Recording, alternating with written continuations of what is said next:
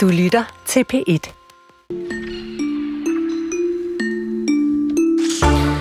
2 centiliter Cointreau, øh, 3 centiliter vodka, 4 centiliter tranebærjuice. Sådan har man øh, en, øh, en Cosmopolitan. Det er den der lyserøde cocktail, som nærmest blev femte karakter i tv-serien Sex and the City, som fik øh, masser af kvinder til at drømme om øh, sådan et godt single-liv på Manhattan. Og faktisk er alkohol vævet sammen med kvinders frigørelse, nydelse og kampen for lighed. Men der er jo også øh, tømmermændene. De moralske og den skam, der er knyttet til kvinders alkoholforbrug. Det er der nu skrevet en bog om, om, om cirka 45 minutter får vi besøg af forfatteren. Men før det, der skal vi rundt om øh, det. Altså det, som Inger Christensens berømte digtsamling den hed. Det skal nemlig på teateret nu, som en form for musikalsk collage, hvor digt, musik, skuespil og, og lyd sætter fysiske billeder på, på netop det. Mere om det om cirka 30 minutter. Du lytter til Kulturen, og det er stadig med Karen Sikker og Chris Pedersen. Og så er jeg lige nødt til at sige, at man behøver altså ikke vente til næste radiovis for at høre det nye Beatles-nummer. Nej! Det man kan selvfølgelig også høre her i programmet. Nå, det er jo på en måde kan man godt sige, da vi sad og snakkede om det på redaktionsmødet, det er nærmest sådan et slags øh, déjà vu. Altså, øh, hvem kan ikke huske, hvor meget vi talte om øh, Katar og VM i 22, om de der slavelignende forhold for dem, der byggede anlæg og, og stadion i ørken. Øhm, og nu skal vi så til det igen, fordi nu står det altså ret klart, at Saudi-Arabien bliver værtsland for VM i fodbold i 2034. Ja, og Play the Game, der arbejder for demokrati, åbenhed og ytringsfrihed i international sport, de har netop offentliggjort en kortlægning af, kortlægning af 795 positioner i 156 saudiske statslige ministerier, idrætsforbund, initiativer, virksomheder, og så har de også produceret et overblik over mere end 300 saudiarabiske sponsorater. Senioranalytiker for Play the Game var på besøg hos vores kollega her til morgen på B1 Morgen, og her fortalte han blandt andet sådan her. Det, som Saudi-Arabien er rigtig dygtige til, øh, hvis de skal have nogle roser med på vejen, øh, der er så også nogle kæmpe problematikker ved det, det er, at de engagerer sådan set den royale familie og ministerne ind i det her spindelvæv af netværk, der også er. Og nogle af de mere øh, andre betydningsfulde, det er nemlig sportsministeren, det er øh, Princess Rima, som udover at være medlem af Saudi-Arabiens egen olympiske komité, også sidder i den internationale olympiske komité, og så er hun deres ambassadør i USA. Og så er deres kulturminister er også virkelig aktiv ved at engagere rigtig mange øh, firmaer ind i, i sportsverdenen. Så det er dem, der tegner billedet og tegner de initiativer og de retningslinjer, som saudisk sport skal gå over de kommende år. Så der kan man sige, at vi har en, en gruppe meget magtfulde mennesker, der arbejder meget målrettet med en hel masse penge for at få det her øh, til at ske. Hvad er det problematiske, sådan du ser det? Jamen det overordnede problematik, øh, der er flere problematikker, men den overordnede er, at der er ikke noget skæld mellem sport og politik i Saudi-Arabien. Og derfor betyder det, at når de her folk engagerer sig i idrætsverdenen med sponsorater, eller sidder som præsidenter for et forbund og er ude og repræsentere sporten, ja, så er de der jo nok i højere grad ikke som repræsentanter for sport, men som repræsentanter for det saudiske styre. Yassi Al-Romayan, som jeg nævnte før, formanden for Newcastle United, som også er formand for Aramco, olieselskabet, kan jo med et fingerknips skifte position, når han er ude og agerer rundt omkring i verden. Og der er de dygtige til at engagere de her, undskyld, de her personer til at faktisk varetage de saudiske styres interesser. For dem handler det om at skabe diplomatiske forbindelser, mm. nye handelsnetværk, og så er det jo en gevinst både egentlig at kunne være ude officielt på en eller anden vis at repræsentere sporten, men faktisk repræsentere staten. Og, og prøv lige at skære det fuldstændig ud i pap, at man, altså det, man, siger, man kan skifte position på en eller anden måde. Man har sådan en dobbelt rolle hele tiden. Altså, hvorfor er det et problem? Jamen det er jo et problem, fordi at selv samme personer kan den ene dag sidde på den ene side af bordet og agere formand for et meget, meget stort, velhavende firma, der har lyst til at sende et sponsorat øh, ind i en klub eller ind i et idrætsforbund, og så kan selv samme mand eller kvinde skifte position på det bord og sætte over på den anden side, og så være formand for den klub, som der nu bliver lagt et sponsorat på. Og så han kan sådan set både styre de penge, øh, man har lyst til at give, men han kan også vælge, om øh, han vil sige ja eller nej til det, og ofte siger han jo ja. Og hvis man skulle prøve at lave det i en dansk kontekst, så vil det jo svare til, at Mette Frederiksen ejede øh, fodboldklubben AGF, OB, Brøndby, FCK, så ejede hun også Novo Nordisk og Carlsberg og nogle andre store øh, danske firmaer, og så kunne hun sådan set jonglere rundt med både spillere mellem klubberne, hun kunne jonglere rundt med, øh, med sponsorater mellem mm. de her klubber, og det skaber jo selvfølgelig en interessekonflikt, hvor man kan stille spørgsmålet, hvem er det egentlig, og hvis interesser er det egentlig, de varetager. Og så kan man jo, øh, som du også gør, kritisere det, være forarvet over det, den her måde, der det kører på. Man kunne omvendt også sige, at vi måske er en virkelighed lige nu, øh, hvor at øh, der bare er nogle nye, store, magtfulde spillere på den internationale scene, når det handler om sport. Der var kritik af Rusland, som var værter for VM i 2018. Der var stor kritik af Katar, i hvert fald her i Vesten. Nu øh, kan vi så også begynde at kaste et kritisk lys på Saudi-Arabien, som øh, I er godt i gang med her. Altså, når du ser på det store billede, øh, er vi i virkeligheden bare måske også ved at være der, hvor vi er nødt til at, altså i så fald så droppe holde de store mesterskaber, fordi det kun er lande, som, øh, som sådan nogle af dem, jeg nævner her, som har lysten og pengene, måske vigtigst af alt, til at afholde dem. Jeg tror, at det lyder næsten som om, du skulle få mig til at kaste håndklædet i ringen, og så vil man kende Play the Game dårligt. Øh, Play the Game har været her i over 25 år og kæmper for en lang række af problemer i idrætsverdenen, som ikke kun handler om autoritære regimers kræfter øh, ind i sporten. Det handler om op som matchfixing og korruption og overgreb på børn og unge. Så øh, vi kæmper nok videre, og øh, her er der jo faktisk en kamp, som idrætsverdenen selv burde tage, fordi at der er rigtig mange skoletaler om god, om god governance, i mm. idrætsverdenen om kriterier for, hvad man, hvordan man skal have værtskaber. Så i virkeligheden er det jo sådan set bare os, der påpeger, hvad idrætten selv gerne vil påpege, og gerne har ville påpege i 10 år, men de gør ikke noget ved det. Og det sagde altså Stanis Elsborg, som er senioranalytiker i Play the Game, da han besøgte p Morgen her tidligere i dag. Men øh, en, en, som har et øh, indgående kendskab til specielt Saudi-Arabien, det er Fanny Aerskov Madsen, som er Ph.D.-studerende på Dansk Institut for Internationale Studier ved Roskilde Universitet. Og det fik Jesper Dein til at ja, tage fat i hende tidligere på dagen for at få flere nuancer på Saudi-Arabiens kulturkamp for landearrangementer som VM. Men først hendes reaktion på Play the Games nye kortlægning, der ikke kommer bag på hende. Nej, det gør det bestemt ikke. Altså hvis man kigger på det historisk set, så har der også været et, øh, et stort overlap mellem øh, økonomi og øh, politik i Saudi-Arabien, så der er simpelthen historie og tradition for, at, at dem, som er engageret i politik, de er altså også dem, som, som på en eller anden måde er noget ved pengene. Hvorfor sætter Saudi sejlene, som de gør her? Hvorfor er de så opsat på på det her? Jamen, det er en del af en større plan, som handler om, om, om flere ting. Altså, det handler både om at øh, reformere deres økonomi. Det er en del af den her Vision 2030, som skal diversificere økonomien væk fra olieafhængighed. Og, øh, og en af måderne at gøre det på, det er altså også at investere i underholdning, investere i sport, for at få gang i flere forskellige industrier, flere øh, sektorer, men altså også for at tiltrække øh, turister og øh, udenlandske investorer. Og øh, så er der også en, en politisk del af det, som handler om at øh, skabe politisk legitimitet, som også er enormt vigtigt.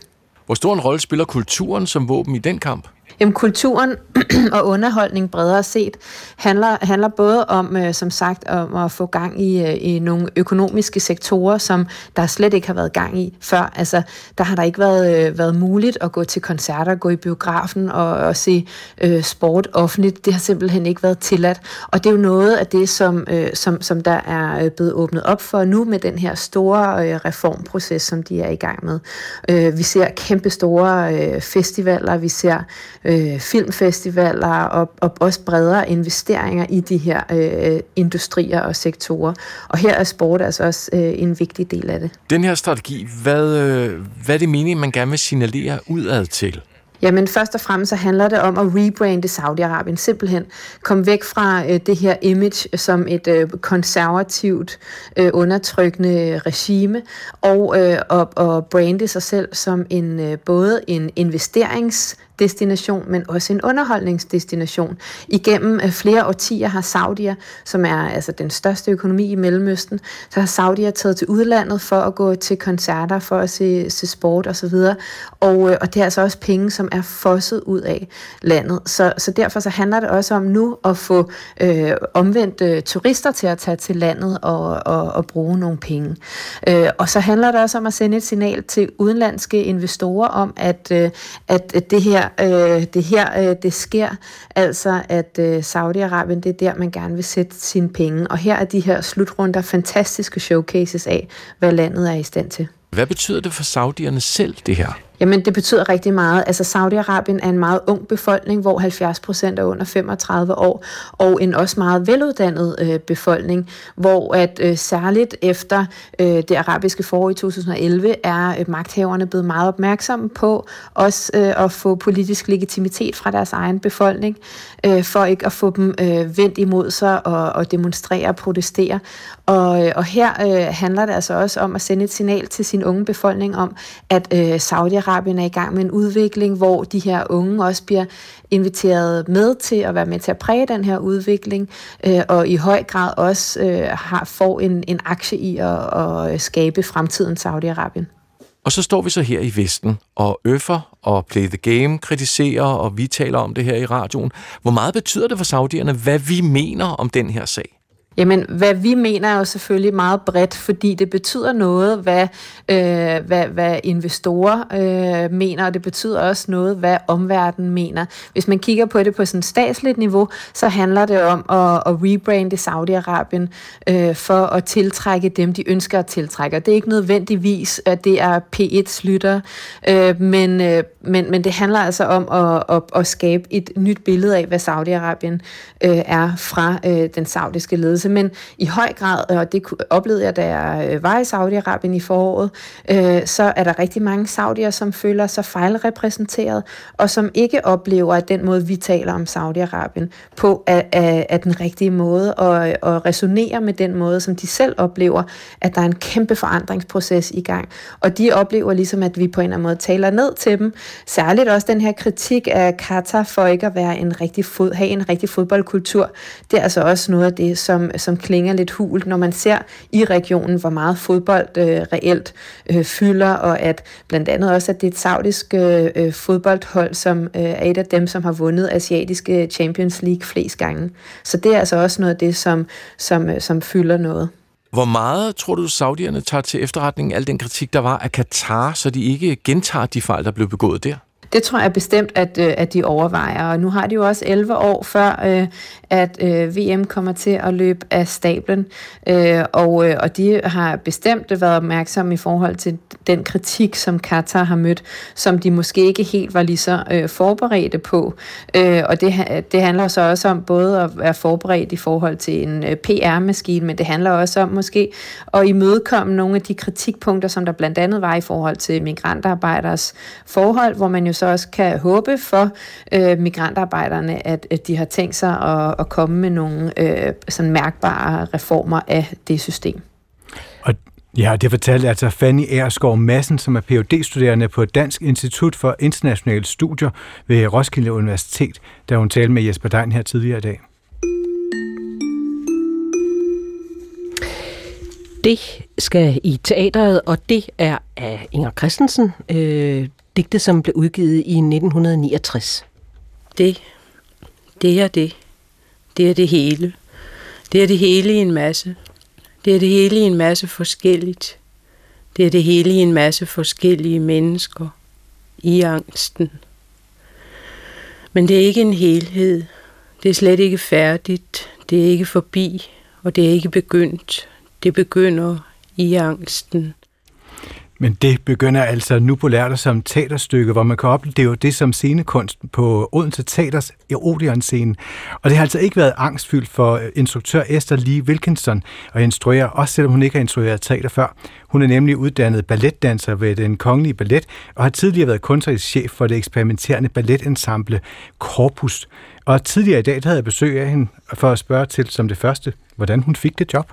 Det gjorde jeg øh, gennem min telefonopringning Ja, goddag Esther, det er Jakob Schødt fra Odense Teater. Og jeg tænkte, what? Jeg aner ikke, hvem det her er, for jeg har aldrig mødt ham. Så jeg er faktisk lidt ved at kendre ned af min cykel, jeg er i gang med at parkere. Og så siger jeg, undskyld, jeg, jeg er lidt øh, tumlumsk, jeg er lige ved at stå af en cykel, men øh, undskyld, hvad sagde du? Og så siger han så, jamen, øh, jeg vil bare spørge, om du vil have mod på at instruere en skuespilforestilling herover hos os i Odense.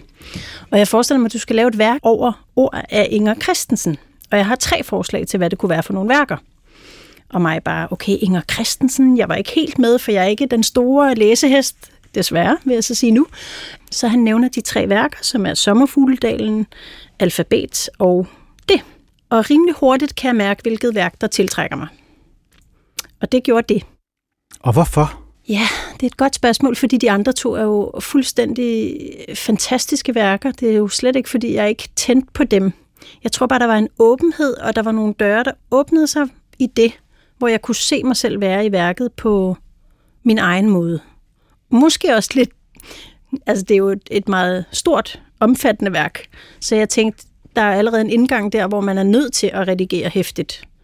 A.k.a. man kan vælge selv, hvad der skal være med, øhm, fordi man er nødt til at sortere fra.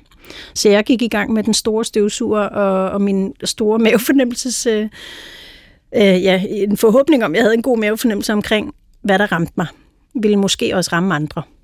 Så jeg er gået ud fra det lidt umiddelbare, det der sprang i maven på mig hurtigst, og det som gav billeder, og som jeg intuitivt følte kunne blive til noget fint på en scene, for det er jo der, det er lidt anderledes.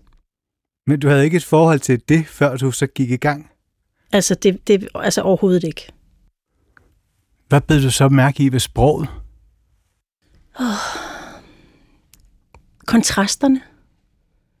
Der er jo sådan sindssyg mørke og vanvid, og så er der også humor og total lys. Hvordan humor?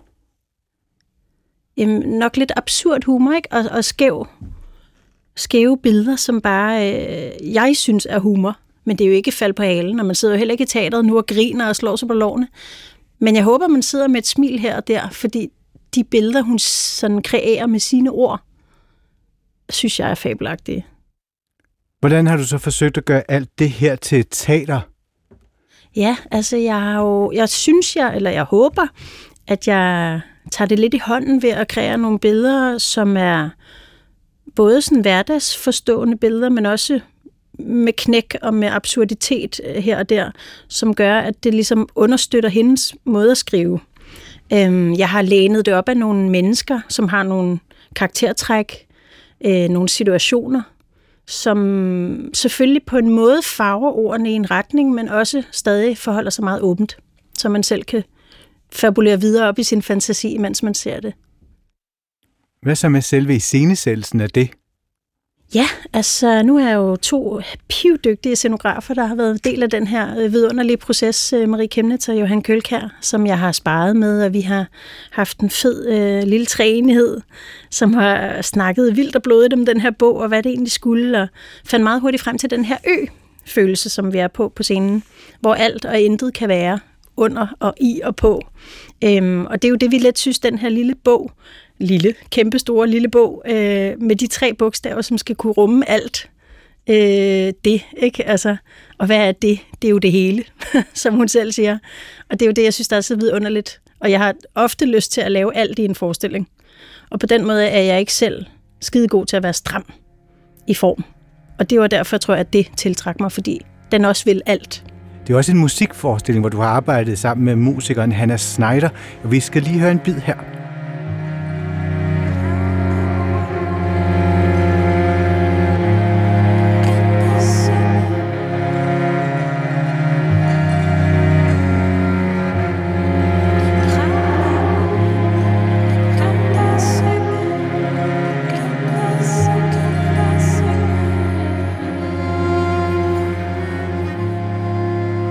Hvad kan du fortælle om det her nummer, En revne i muren?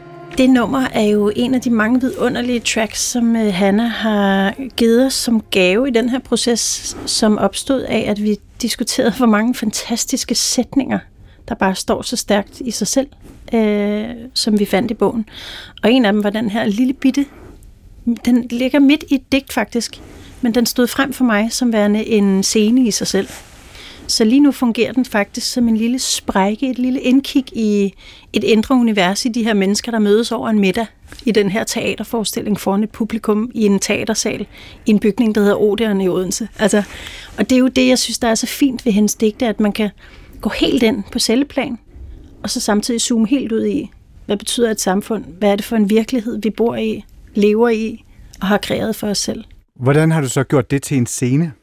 Det bliver til en fysisk aktion, hvor de her mennesker øh, man kan sige, de går ind i sig selv, men de forbinder sig også ved deres hænder mødes i sådan nogle små renaissancebilleder øh, ved det her middagsbord, som, som ligesom søger hinanden og kæler, og, og ja, måske gør nogle af de små bitte aktioner, man kan tænke ved et flygtigt, øh, en flygtig tanke, som så har fået plads. Altså man kan jo godt beskrive Hannah Snyder som en indie-musiker eller en arthouse-musiker. Hvad er det, hun bidrager med? Ja, jeg søgte efter en, som havde både noget øh, mørke, men også noget super skønhed, og så, jeg tror, jeg kunne godt lide hendes spændvide i, at det ikke ville blive for melankolsk øh, og for... Øh, for klassisk. Jeg kunne godt tænke mig, at der også var noget elektronisk element, blandet med det smukke klaverspil, blandet med en stemme, som er helt fantastisk. Og der synes jeg bare, at Hanna var den helt rigtige øh, til det her projekt. Hvad er det så for nogle temaer, du har taget ud af bogen? Altså, jeg synes, det er vildt spændende, det der med, hvad er sandheden i at være menneske nu?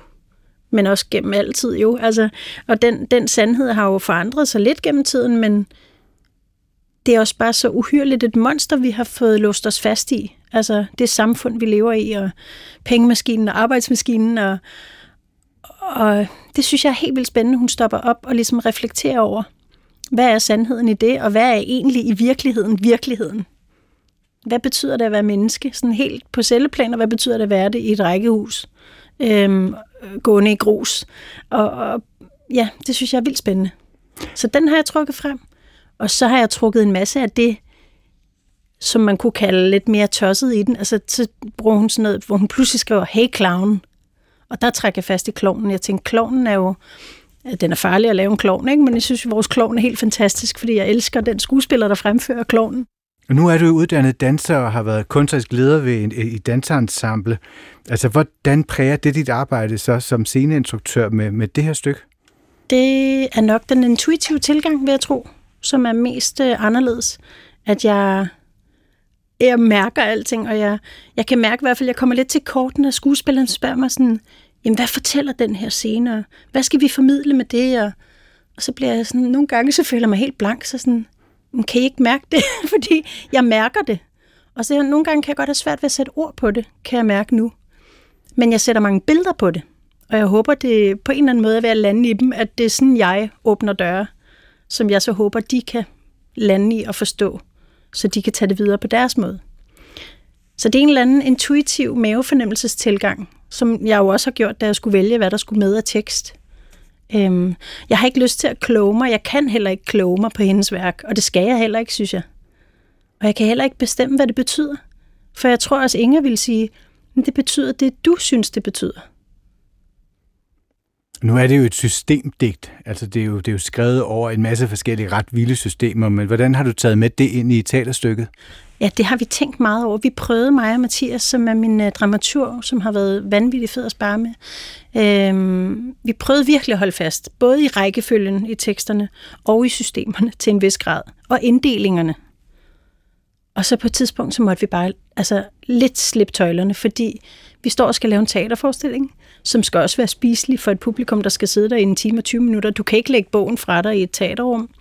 Øhm, så jeg, jeg tror, jeg har fundet min indre logik i, hvordan jeg har overført det i teaterforestillingen. Det er nogle små hints af noget, som så kommer tilbage senere på en anden måde. Ligesom hendes digte jo også kommer på tværs nogle gange har systemer. Øhm, altså, det er jo så vanvittigt klogt skrevet. Og og det kan jeg ikke helt honorere, desværre. Men til gengæld, så tror jeg, at det er blevet øh, ført videre på en smuk vis til en teaterforestilling nu. Hvad har været den største udfordring? Det har faktisk at vælge fra. Altså det der med at skulle vælge fra, og så også at holde en balance i. Jeg er jo vant til at lave en forestilling, hvor jeg laver alt fyld. Jeg laver alle trin, alt billede, vælger musikken, alt fra bunden. Og her der skal jeg jo lade ordene få deres plads og komme til deres ret. Så det har faktisk været navigerende i den balanceakt. Hvor meget kan det så fylde, ud over bare ordene i sig selv, som jo er, det ved du jo, øh, vanvittige og står så tungt selv. Så, så det har mere været faktisk at prøve at tæmme min lyst til at fylde på. Og det, det er skrevet i 1969. Øhm, I 1980 der udkom øh, Pia Rav, musikeren, med sin egen fortolkning af det. Og vi skal lige høre et nummer her. Jeg lånte en tårer af vandet. Jeg lånte en tårer vandet og græd igen og igen. Dog jeg kendte fra. Ja, yes, så nu hørte du det her altså, fra 1980. Pia Rav, jeg lånte en tårer i vandet. Hvad tænker du, når du hører det? Jeg tænker, hvor er det pudsigt, og jeg har faktisk ikke hørt den her før. Jeg har hørt nogle af de andre fra samme plade. Øh, jeg tænker, at det jo bare netop er tidstypisk for den tid, og det er det er sikkert også det, vi laver nu. øh, og det er jo bare... Men, men hun har jo også faldet for det værk, og det, det kan man jo ikke klandre hende i. Og hvad synes du er relevant ved Inger Christensens det nu i 2023? Øh, jeg ved ikke, om hun er særligt relevant lige nu. Jeg tror, hun er eviggyldig. Altså, fordi det handler om mennesker i den her verden. Og det kan vi jo alle sammen relatere til. De indre liv og de ydre liv. Og hvordan de blander sig. Og hvordan de forbindes og ikke er forbundet. Eller i hvert fald ikke føles forbundne. Øhm, og så er der jo også en masse med magt og ulighed og krig, og det er jo desværre også eviggyldigt, øhm, at mennesker kommer ud for den slags og kærlighed og vanvid og alle de små nuancer deri. Så jeg tror, øhm, den er meget eksistentiel egentlig. Og det var altså det med instruktør Esther Lee Wilkinson, som har premiere på forestillingen Det nu på lørdag på Odense Teaters Odeon scene. Og musikken, der skabte skabt Hannah Snyder, den forventer de faktisk, den bliver udgivet her senere på året. Det her er lyden af begyndelsen af 1960'erne, hvor en hel generation af unge blev ramt af en feber.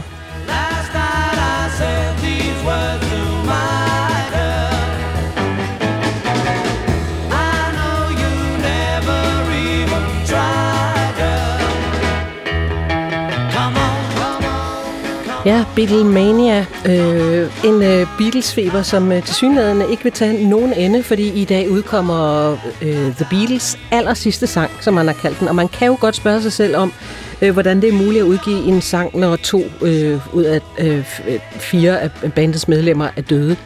Øh, det hele øh, stammer fra et øh, gammelt støvet demobånd, John Lennon indspillede i slutningen af 1970'erne. Og så har bandet forsøgt at indspille nummeret efter Lennons død, men øh, lydkvaliteten var simpelthen så dårlig, at øh, de måtte opgive det. Men der var altså en ny faktor, der er skyld i, at Now and Then kan udkomme i dag. Det er nemlig kunstig intelligens. En ny teknologi, der har renset John Lennons stemme fra skrat og baggrundsstøj. Og vi har med taget formand for fandubben Beatles igen, Arno Gusek, i studiet til en snak om navn den. Eller faktisk er han på en telefon. Der er vi... nemlig trafikkaos i København. ja. og vi skal spørge, hvorvidt man egentlig kan kalde nummeret for Beatles, altså sidste sang. Velkommen til dig, Arno. Jo, tak fordi I vil have mig. Selvfølgelig. Vi ville da rigtig gerne have haft dig på besøg, men jeg kan forstå, at øh, der er det snor rundt i den københavnske trafik, så heldigvis kan vi tale med dig alligevel. Øh, navnet den er jo originalt ikke en Beatles-sang. Det er, det er et demobånd, som John Lennon lavede efter at Beatles gik i opløsning. Hvordan kan det være, at man nu kalder navnet den for Beatles sidste nummer? Jo, det, det, var, det her nummer, navnet den, det er en del af en pakke, som blev... Øh, blev sat sammen i forbindelse med et Beatles-projekt i først i 90'erne, der hed Beatles Anthology, som på video, tv, medie blev, blev sat i søen. Find alt, hvad der er af film over hele verden, og så øh, sat det sammen til et program, der er værd at se. Og det blev så til 8 øh, fredag og lørdag, vi kunne sidde og kigge på det. Og øh, i forbindelse med det projekt, der, der var de jo så samlet, de andre tre, uden John, og de ville øh, så øh, pusse tingene op, øh, hvad der var af, af, af historie, og så siger de så, jamen er der ikke et eller andet, at John, at vi kan, kan bruge til noget, sagde George. Og så spurgte de Yoko, som så øh, som så øh, kom med fire sange, øh, som øh, John havde siddet og komponeret i øh, midt-70'erne. Og øh, dem prøvede man så at, at reparere på i, i, i 94-95 øh, med brug af Jeff Lynne. Og, øh, og det gik ganske godt, bortset fra det her nummer, som øh, navnet den, der, der knæv det. Der var for meget grus i maskineriet. Der var for meget skidteras. Altså, øh, du er jo, øh, og det kan man jo allerede høre nu, du er jo ikke bare øh, fan af The Beatles. Du er simpelthen livslang Beatles-entusiast, og den rigtig mange ringer til, øh, når man skal bruge nogen, der ved, øh, hvad der er værd at vide om Beatles. Øh, Hvornår gik du egentlig fra at være sådan en ret normal fan til at være, og så citerer jeg lige den danske øh, rockjournalist Torben Billes ord, Danmarks femte Beatle. Ej, ja, ja. Men nu er der jo ikke andre danske øh, Beatles-folk. Det, det var dejlige Torben, som, øh, som boede ved siden af mig, da vi var børn. Øh, men øh, nej, jeg, jeg er fan fra 1963 øh, efteråret med bilsingler, Øh, køber mine naboer, og, og jeg flotter mig at købe en LP, for det er meget billigere at få 14 numre på den måde end en syv singler. Og, øh, og der samler jeg så, øh, følger med, hvad der sker, så kommer jeg i gymnasiet i 1966. En kammerat sidder foran mig, jeg praler for ham, at jeg har købt revolver, der lige er kommet. Og så siger han, jamen du er da godt tosset, du kan få den af mig. Ja, hvordan det? Jo, min far er lagerchef på EMI, hvor Beatles udkom. okay. Og så råder jeg mig ind i, i studenterjob og så videre. Og, øh, og der begynder man så lige pludselig at blive klog over, hvad der er kommet i Uruguay og Japan og opsamlings-LP og, andre covers på, på pladerne, og, og der begynder det så at gå galt, når man ser øh, pladekatalogerne, hvad, hvad der kan købes hjem for resten af verden. og, og, og der begynder det så at skride. Og så sker der det, at EMI smider alle de der gamle kataloger ud. Dem gemmer jeg så. Og så bliver man jo endnu mere og mere nysgerrig. Ja. Og, øh, og så ender det med, at jeg laver en, en lille diskografi i 1976, med, øh, hvad Beaterne har lavet som gruppe og solister, og hvad de har givet til andre og produceret med andre. Og så begynder det jo altså at blive nørdet. Så er det ikke så meget bare at lytte til She Loves You. Nej, det kan man godt høre. Nå, vi skal jo, vi skal jo til det, øh, øh, der er det vigtige i dag, nemlig øh, musikken.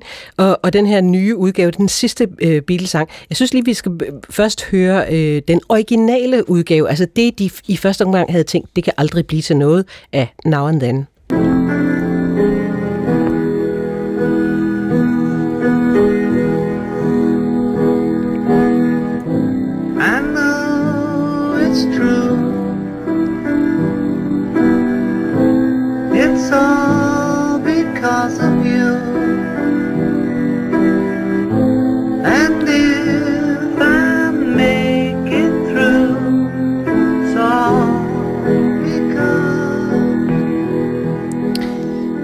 Ikke, jeg, jeg ved godt, vi har ikke fået hørt så meget af det, men det er virkelig, virkelig øh, det er dårligt, dårlig lyd.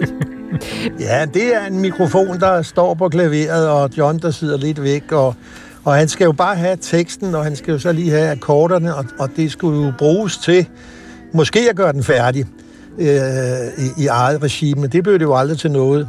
Så på den måde er det jo lige meget, hvor, hvor pæn håndskriften er, bare lægen selv kan læse, hvad der står, ikke? Og tilsvarende John kan, kan genkende ordene, og øh, hvordan fingrene nu skal stå på gitaren, eller på, på, på keyboardet og klaveret. Men som, sådan, så, så, men som stor kom... Beatles-fan, altså, hvad synes du så om det her originale nummer? Jamen, jeg synes jo, det er sjovt, fordi øh, det, jeg, jeg, jeg, jeg, jeg har, har dyrket alt, hvad man, man, man kunne finde af omtale i blade og, og radio og tv om ting, der bliver arbejdet med, og, og idéer, de har haft. Og, og der synes jeg, at den så er sjov, når man så kan have den, men øh, det er jo ikke... Den er jo ikke helt god i, i, i, i stemmen, og, og klaveret lyder ikke... Det lyder sådan på 8 meters afstand, ikke? Mm. Så. og nu kan vi så næsten starte sådan en, en, en uh, trummevævel, fordi nu om lidt kommer det. Jeg, inden jeg sætter det på, uh, sådan som det så er kommet til at lyde, Arno, hvad er dine forventninger til det her nye, uh, den her nye genererede version, som jo er skabt af kunstig intelligens? Jo, men den, der, den fik jo noget, noget løft af, af Jeff Lynne, og, og, og det har så været ude, men, men det var heller ikke så godt. Men så, når jeg så ser, har set, hvad, hvad der er med af, af musikere, ud over uh, Paul og, og Ringo, og så også, at de, hvad de har lagt på instrumenter, jamen så bliver man jo nysgerrig i, når, når Paul så siger, jamen jeg spiller slide-guitar, ligesom øh, som George gjorde. Jamen, øh, kan Paul overhovedet det? Han er jo vant til at spille bas med venstre hånd. Så det, det er jo sådan noget, man kan glæde sig til, at, øh, skal Paul nu også til at lave det på, på, på ja. andre gamle Beatles-sange, ja. overdub et eller andet? Ej, nu vi kan ikke trække den længere. Øh, vores lyttere kræver det. Vi må have den ud i luften. Øh, now and then i den nye kunstig intelligens skabte virkelighed.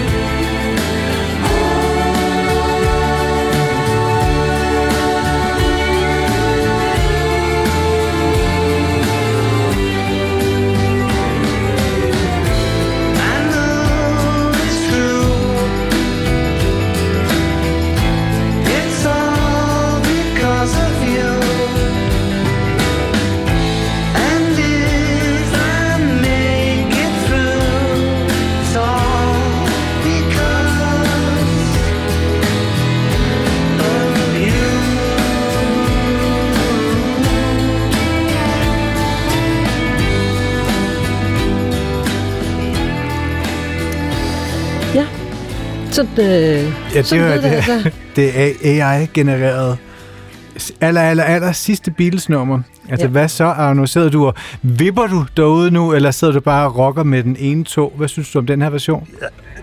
Jamen, jeg synes jo, at, at der er noget pudsigt i det. Øh, at det er Peter Jackson, der har, har udviklet teknikken her, der er blevet brugt til at rense. Og Peter Jackson brugte det første gang på Beatles-filmen Get Back, Let It Be her, som blev restaureret for, for snart et par år siden. Og når man så tænker på Let It Be, der blev Paul jo stik hammerne tosset på de andre tre, fordi fordi Phil Spector som producer kom ind og lagde stryger på Long and Winding Road og Let It Be. Og nu kommer Gud døde med mig, Paul, og lægger stryger på en, en John-sang. Det synes jeg er sådan et paradoks. og, øh, og jeg synes jo, det er, det er rigtig hyggeligt, at, at, at, at, at, at det sker der, at øh, tavlen er vasket ren, og, og øh, der var måske en god idé alligevel, at, at de to andre gamle numre der fik stryger på. Så Men, men du svarer jeg, jeg, blev udenom. glad- jeg, jeg, Du svarer Ja, udenom. ja, jeg- kan du jeg- lide nummeret? Ja, ja, det, det synes jeg. Jeg synes, det blevet øh, altså, peppet væsentligt op, jo. Ah, okay. Og, og, øh, og så er der lavet lidt af det der øh, arrangement, som øh, der blev brugt på Love-forestillingen, som har kørt i, i øh, siden 2006 i Las Vegas med Beatles nummer og Cirque du Soleil, øh, hvor, hvor sangene blev vævet ind i hinanden. For her kunne du høre lidt for, for sangen Because fra Abbey Road og Here, There and and Everywhere fra Revolver. Så, så jeg synes, altså, det, det, det, er en sjov, det, det er en sjov indgang til det. Er det, er, er det et Beatles-nummer? Er det et John Lennon-nummer? Ja, John Lennon har lavet lidt af det, og de andre har lavet noget andet. Og, og, og det har der jo været på rigtig mange Beatles-sange igennem årene, at, at øh, også da de var sammen i, som, som gruppe, at øh, der kom inspiration for de andre, for de andre tre, og så, så lader det være det. Selvom der så er gået 45 år, så pyt være med det. Altså, jeg, jeg synes, det er, det, det er et godt, et godt bud på at, at lukke døren for, for nye Beatles-numre. Selvfølgelig ligger der andre i arkivet af, af, af Beatles-sange, der ikke er, er, er, er, gode nok til at komme ud, men nej, jeg synes, det, det, det, er en, det er en sjov, og det er en, en, en spændende, spændende udgave, synes jeg. Absolut. Tak skal du have for at være med, Arno. Ja. Som hedder Arno. Gusek og er formand for fanklubben Beatles igen. Øhm, og øh, ja, det var her klokken tre, at øh, det kom ud til verden, det her sidste Beatles-nummer. Så det må kunne findes. Og så øh, kan man jo også finde den dokumentar, der hedder Den sidste Beatles-sang, øh, navnet den på DRTV. Øh, den bliver sendt på DR1 øh, på lørdag klokken 16.50. Det var da et mærkeligt tidspunkt, men det, det er det nok. Alkohol det er en integreret del af mange unge og voksne menneskers liv, og gennem tiden der er især kvinders druk blevet forbundet med frigørelse, nydelse og kampen for lighed. Det ser vi også afspejlet i kulturen. For eksempel, der var drinken Cosmopolitan en central del i fortællingen om de selvstændige kvinder i Sex and the City, den her amerikanske tv-serie om singler på Manhattan. Og her er det karakteren Samantha, der nyder en fyraftens Cosmopolitan. While Samantha had little belief in the idea of happily ever after, she had a very strong belief in the idea of a smart cocktail at the end of the workday. Samantha, a cosmopolitan, and Donald Trump. You just don't get more New York than that. Listen, Ed, I've got to go. Yeah, good. But think about it. Yeah. I'll be at my office at Trump Tower. Good. så kom han også lige med. Kvinders, øh, dr- øh, jeg ved ikke, om man skal kalde det druk, men i hvert fald øh, indtagelse af alkohol er også forbundet med øh, skam. Øh, det kender jeg da godt selv. Øh, også når man kigger ud. Altså, der, det er altid noget øh, værre noget, når det er kvinder, der bliver lidt for fulde, øh, end når det er mænd. Især altså noget, det der gråzone-druk, som jeg tror, vi er en del der nogle gange øh, overvejer, når vi ser os selv om morgenen i spejlet, øh, men som vi jo ikke taler ret meget om. Det er virkelig tabu. Anna von Sperling, øh, tillykke med bogen og velkommen. Tusind tak. Fordi du er journalist og nu forfatter til en ny bog om tre generationer af kvinder i en øh, druktid. Mm. Fulde liv hedder den, og det mm. kan jo forstås på mange måder. Mm. Altså, lad os lige understrege først, jeg er ikke alkoholiker, du er ikke alkoholiker. Chris må selv gøre redde for sit forhold. Det ved jeg ikke. Men der var nu alligevel noget i dit eget forhold til alkohol, som for et par år siden fik dig til at tænke lidt ekstra over, hvad det er, vi egentlig gør, når vi skænker op i endnu et glas. Ja, i høj grad. Og det virker utrolig banalt at konstatere, men som så mange andre sad jeg under den første lockdown og lige pludselig oplevede et kæmpe loop, altså en kæmpe, kæmpe loop over mit eget liv. At de ting, der normalt måske var sådan nogle små vaner og øh, undvielsesmanøvrer, jeg lavede i min tilværelse, ligesom blev forstørret enormt af den angst for, om vi stod ved en verden, der var ved at bruge sammen, men jo også at blive mast hjem og lige pludselig skulle administrere en work-life balance på 65 kvadratmeter. Og det kunne jeg jo godt lige pludselig se, at det der med min dobbeltfunktion som mor og arbejdskraft og øh, ja, alt der sådan forventes, på en eller anden måde blev dulmet af. Jeg lige vendte mig i stolen og tog et glas af Irmas hverdagsvin, der stod så trygt der på hylden. Ja. Øh, men jeg kunne jo også se, at det jo ikke var lockdowns skyld, men på mange måder en måde, jeg havde navigeret og reguleret mit følelsesliv gennem hele mit voksenliv, og jeg har set min mor gøre, og jeg har set min mormor gøre. Og på den måde gav det mig sådan en anledning til at spørge mere grundlæggende, hvad der egentlig var på spil. Ja. Ja, vi har bedt dig om at finde et stykke i bogen, hvor, som du skal læse op, og som netop handler om, om det her, altså om det her tidspunkt, hvor du finder ud af, at du måske har brug for, eller får lyst til at kigge nærmere på dit ja. Ja, alkoholforbrug. Jeg har altid drukket relativt udramatisk, og mit erkendelsesøjeblik var der heller ikke sådan et, man skriver bøger om. Der var ingen spektakulær rock bottom scene i mit liv. Min største forbrydelse den aften var, at menuen stod på pepperoni pizza for anden gang den uge, og jeg glemte at give drikkepenge til budet fra Volt. Og så et folk, der kender mig godt, ville ane en svag snøvlen ved godnatoplæsning af de obligatoriske to kapitler af Otto af et næsehorn. Desværre, tænker jeg i dag, kendte min søn mig jo ret godt. Otto var et næsehorn, og Ole Lund Kirkegaard døde af druk i en snedynge. Som så mange store mandlige forfattere, før og efter ham, blev alkohol et tvækket svær. Den slags, man skriver bøger om. Men jeg levede ikke på kanten, åd ikke store begærlige lunser af tilværelsen. Whisky var ikke min muse, rødvin ikke min kilde til kreativ inspiration. Jeg var en Chardonnay-pimpende, midlertidig hjemmegående husmor, der for at det ikke skulle være løgn, henslængte mine dage i en højrød velour housecoat fra 1980'erne, fundet på et loppemarked på Lolland. End ikke alverdens speedpoeter som kor, og Hemingway på bas kunne banke bare en lille smule romantik ud af det setup. Jeg var en omvandrende kliché, der levede op til alle mine egne fordomme om en kvinde, der drak lidt for meget, og min skam sad oppe i halsen. Ja, og det er jo det, der er så super interessant ved det her. Mhm. Det der med den skam. Altså, hvad er det, det handler om? Hvad, Ja. hvad handlede det om for dig? Hvad handlede det om for mig? Det er jo ikke noget, man lige kan svare vel, på med jeg det samme? Ja, men hvis jeg skulle gå sådan til kernen af det, handlede det om en fornemmelse af at være en forkert kvinde. Altså, der var sådan en sjov oplevelse, hvor jeg var på et skrivekursus, og så var der en af de andre, der spurgte mig, vi stod og røg smøger og tykkede tyggegummi ude i haven, og spurgte han mig, hvad gjorde det egentlig ved din femininitet, da du drak lidt for meget. Og det var sådan helt stille, og folk kiggede omkring sig og var sådan, det kan man da ikke spørge om. Her står sådan en højtuddannet, øh, veltjenende kvinde, deltager i den offentlige debat, selvdefineret feminist og alt det der.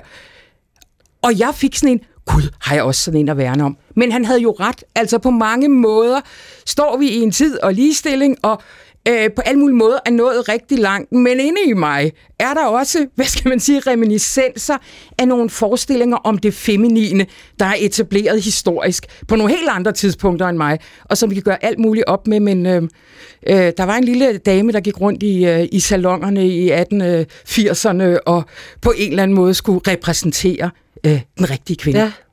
Men, men hvorfor, hvad med det maskuline? Altså, hvorfor øh, kommer der ikke skår i det, hvis der er lidt for meget rødvin eller whisky, Ja. eller hvad det er? Altså, jeg vil jo øh, virkelig gerne ikke udtale mig så forfærdeligt meget. Nej, jamen, det- jeg nej, kan- det- det jeg ved jeg hvert godt, men jamen, jeg kommer bare til at undre mig, når jeg- Jamen, når det, du der nu er siger det. sjovt ved det, det er, da jeg sådan, til den her research selvfølgelig også læste, prøvede at danne et overblik over, hvad der egentlig skrevet på dansk. Så er der en ordentlig stavl af mandlige forfattere, der har skrevet tit og meget tung druk. Øh, og jeg kunne mærke, at jeg sad og læste mange af dem og tænkte, hvorfor er det, det ikke resonerer i mig? Og hvorfor er det, jeg ikke ser deres skam? Jeg ser deres skyld. Altså, skam er jo sådan en virkelig spøjs ting. Ikke? Vi er jo sådan nogle svage, en, vi er en svag art, og skammen skal jo minde os om, søster eller bror, her er du på kanten af, hvad vores samfund accepterer. Mm. Så det er sådan en kropslig fornemmelse af, at øh, øh, du rækker, retter lige ind her, ellers så kan de sparke dig ud af flokken. Og den er jo virkelig, virkelig øh, effektiv, når den virker. Så jeg sad og kiggede efter skammen, men spørgsmålet er, om kvinder og mænd skammer sig over noget lidt forskelligt. Ja. Der er i hvert fald en amerikansk forsker, der peger på, at mænd skammer sig over det, de gør eller ikke gør. Altså ikke at kunne præstere, ikke at være, for eksempel i alkoholsammenhæng, et godt forbillede for sine børn, en god, stærk øh, mand for sin kone, en dygtig forfatter eller et eller andet. Og det hun siger, at kvinder i højere grad skammer sig over det, de er. Altså det at være på en eller anden måde en forkert kvinde. Og lige netop alkohol har gennem kulturhistorien været så definerende for vores definitioner af det kvindelige og det mandlige. Altså hvor det at drikke for en mand viste handlekraft, så viste det, ja, så viste det for en kvinde øh, promiskuitet, øh, manglende evne til at holde et godt hjem, til at holde manden i nakken. For kvinders rolle historisk også været, at mænd skulle nok drikke, men de skal jo stadigvæk være en del af arbejdsstyrken, så hun skulle også være regulerende ind i det. Hun skulle være alt andet. Og derfor har vi altså en historie, hvor at der har været en forestilling om kvinders oprindelige ædruelighed. Altså, så det at drikke som kvinde er jo på mange måder at hvad skal man sige, gøre vold på selve femininiteten, er ligesom sådan den mm. konstruktion, der går op igennem historien. Og når man gør vold på femininiteten, gør man vold på samfundet. Altså, at vi er organiseret omkring den her type ar- kønnet arbejdsdeling også. Og trods alle mulige fremskridt, så er det i hvert fald, var det min store aha-oplevelse ved at prøve ligesom at besøge den vestlige kulturhistorie og kigge på de steder, kvinder har drukket, og hvordan de er blevet reguleret og fremstillet, ja. at der er nogle ting, der hænger ved. Men vi rykker lige ned tilbage til, rykker tilbage til 70'erne. Mm. Du blev født i 1973, og i kapitel 2, det hedder Pige af en druktid. Ja. Fordi i 73, der sker der et boom af det danske alkoholforbrug, og det sker som følge af, af det her. Af den samlede vælgermasse på knap 3,5 millioner mennesker stemte de 57 procent ja, de 32,8 procent stemte nej, og 10,2 procent stemte ikke. Valgdeltagelsen var altså 89,8 procent af den samlede vælgermasse, og det er historisk rekord. Ja, sæt lige den her begivenhed mm. øh, ind i en øh, alkohol- og druk-sammenhæng. Øh, 72, ja. hvor vi meldte os ind i, i F. Ja, øh, Jamen, det var en anden af de store haroplevelser, jeg havde ved at dykke ned i det her. Det er, at vi har sådan en forestilling om, at vi bare har drukket massivt som folk i sådan lige linje siden vikingerne. Og det, som nogle af de her sådan, danske alkoholforskere jo peger på, det er, 73 af et skæringsår. Altså vinen, der jo allerede, øh, mine bedstemødre, de tog jo, øh, hvad hedder det... Øh, øh, campingvognen bag på bilen og mødte den her sydeuropæiske drukkultur øh, med vinen. Men her begynder i 73 vinen virkelig at vælte ind over grænserne. Vi bliver verdens største importer af Rioja-vine. Ja. Det kan jeg i hvert fald huske Var det forældre. den med tyren? Ja, ja, det var også den med tyren. Det er jo også smart. Der fik de jo børnene ind. Det var en type markedsføring, hvor man godt kunne se, at de havde opdaget, at det ikke var mændene, der stod for den slags indkøb. Men der boomer det. Øh, og samtidig bliver punktafgifterne jo, øh, hvad hedder det, harmoniseret, øh, for at vi ikke skal vælte ned over grænserne og sådan noget. Og det bliver sådan et eksempel på nemlig det der med, hvad regulering øh, betyder i forhold til vores alkoholforbrug. Men det sker jo også sideløbende med sådan en generel frigørelseskamp, altså nogle mere kulturelle øh, dimensioner, og min mors generation jo i høj grad også førte en, øh, en, en ligestillingskamp, hvor at alkohol også blev en del af det, sparkede dørene ind til værtshusene. Hun er her. Hun er nemlig på forsiden. Ja. På forsiden af bogen, hvor hun øh, lige har en flaske for munden. Hun, det er et billede fra 1962, hvor hende og tre veninder, de kører ned igennem Europa i en gammel Volvo. Og det var så stor en begivenhed, at Skive Folkeblad puttede til forsiden under rubrikken Fire skive piger gjorde Paris. Men det der jo er ligesom i, i det, det er jo det er jo en verdenshistorisk begivenhed. Hun er den første generation, de her kvinder, født på kanten af krigen, der også får tilkæmpet sig det privilegie, som mændene har haft indtil videre, at hun kan sidde en eftermiddag i en grøftekant og drikke direkte af flasken. Ja, og, og, og være en lige del af fredagsbejerne, og Præcis. hvad det nu ellers har hørt en, en, en mandlig arbejdskultur til. Ja, nemlig, fordi de også blev en øh, lige del af arbejdsmarkedet, og ja. den danske drukkultur, vi har, der knytter ja. sig rigtig meget til den, blandt andet. Men hvad tænker du ved det billede, når du kigger på den? Hun sidder og drikker direkte af flasken. Jeg tænker, det er et så smukt billede. Altså, jeg blev helt, jeg blev helt bevæget, da jeg så det første gang, fordi det ligesom er apropos den spejling, jeg, i det jeg læste op, det her det er sådan store, gluspe, glupske ja. tårer af tilværelsen, og en enorm frihed. Altså, og det er jo det, og det er jo også det, jeg har vokset op med, og den sammenhæng, som jeg tror, øh, den ja, oplagte undertrykkelse, der har været historisk af kvinders adgang til nydelse, om det er seksualitet eller om det er alkohol, og den frigørelse, som min mors generation gjorde, det var også den, jeg gik ud i mit voksenliv med, at jeg ligesom så alkohol som både et symbol for, men også en fuldstændig integreret del af praktiseringen af min mm. frihed, og af min ret til at matche mændene, når det handlede om øh, de gode jobs, øh, øh, øh, backpackerturene, det gode sex, alt det der, øh, så var det en til en, at jeg også havde ret til at matche dem, når ja. jeg kom til drinks. Og du har jo ret i, der er jo sket en kæmpe forandring. Altså, jeg ved, nu kom min mor også fra en, en noget religiøs familie, men det, første gang hun drak alkohol, det var til sit eget bryllup. Ja. Yeah. Altså, det vil du jo, altså, det kunne jo ikke ske i dag. Øh, og, og så længe siden er det da trods alt heller ikke. Øh, din undertitel er, hvordan kvinder har drukket og er blevet set på øh, imens. Mm. Og der nævner du også en skotsk rapport fra 2018.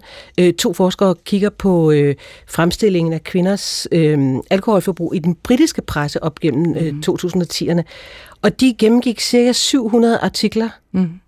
i britiske aviser og fandt, at tillægsord som tjuskede, og halvnøgne var gennemgående i beskrivelserne af unge kvinder i, øh, i nattelivet. Hvad, hvad lægger du i det? Jamen, jeg bruger det som et eksempel på, hvor mange af de forestillinger, som vi kan sige var øh, hvad skal man sige, skabt i, øh, i tider langt fra vores, der stadigvæk overlever i dag, altså at de både var tjusket, altså ikke levet op til, at kvinden skal have orden på sig selv, men også var let påklædte, at promiskuitet er en del af det. Og det, som nogle af de her forskere peger på, det er det der paradoxale i, at selvom kvinder til alle tider har drukket mindre end mænd, og man også kan sige de skadevirkninger, der knytter sig til kvinder, henholdsvis kvinder og mænds druk. I hvert fald, øh, hvis man ser på den skade, der bliver gjort på samfundet og andre kvæg vold og sådan noget, måske er meget større.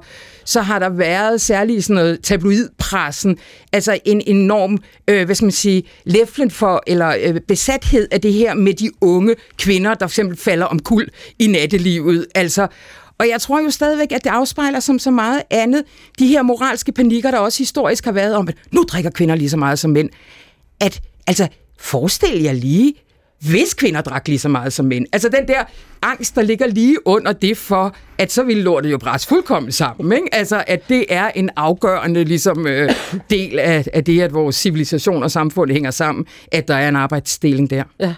Altså måske øh, skal din bog bidrage til, at vi begynder at tage den her samtale om både kvinder og mænd, øh, og ikke nøjes med at tale om, om, øh, om de unge. Helt klart, fordi det opdager jeg jo også. Det er jo det, man har fokus på, ja. også herhjemme. Ja. Tak for det. Anna von Anna journalist og forfatter til Fulde Liv. Mm. Hvad skal vi mennesker overhovedet med hukommelse? Hukommelse er sådan et redskab, der gør, at vi kan bruge fortiden til at klare fremtidens udfordringer. Peter Lund Madsen og hans gæster råder i hjernekassen. Hvordan finder hjernen ud af at hente den rigtige hukommelse, når den har brug for det? Når man sidder i den varme stol ved millionær og får et eller andet spørgsmål, så handler det om at finde ud af, hvad har jeg af associationer til det her spørgsmål, så jeg kan trække på et eller andet, jeg ved. Hukommelsen grundlæggende fungerer ved hjælp af associationer. Hjernekassen. Hver tirsdag kl. 10 på P1 i DR Lyd. Og så triller vi øh, mod slutningen af kulturen i den her uge. Ja, efter en dejlig torsdag, og i ja. morgen der er der 4. division. I studiet i dag, det var Karen Sikker og mig, Chris Pedersen, og dagens producer, det var Natasha Jarsi Kleinsmith. Hmm. Øh, nyd øh, 4. division i morgen, og have en god aften. Gå på opdagelse i alle DR's podcast og radioprogrammer. I appen DR Lyd.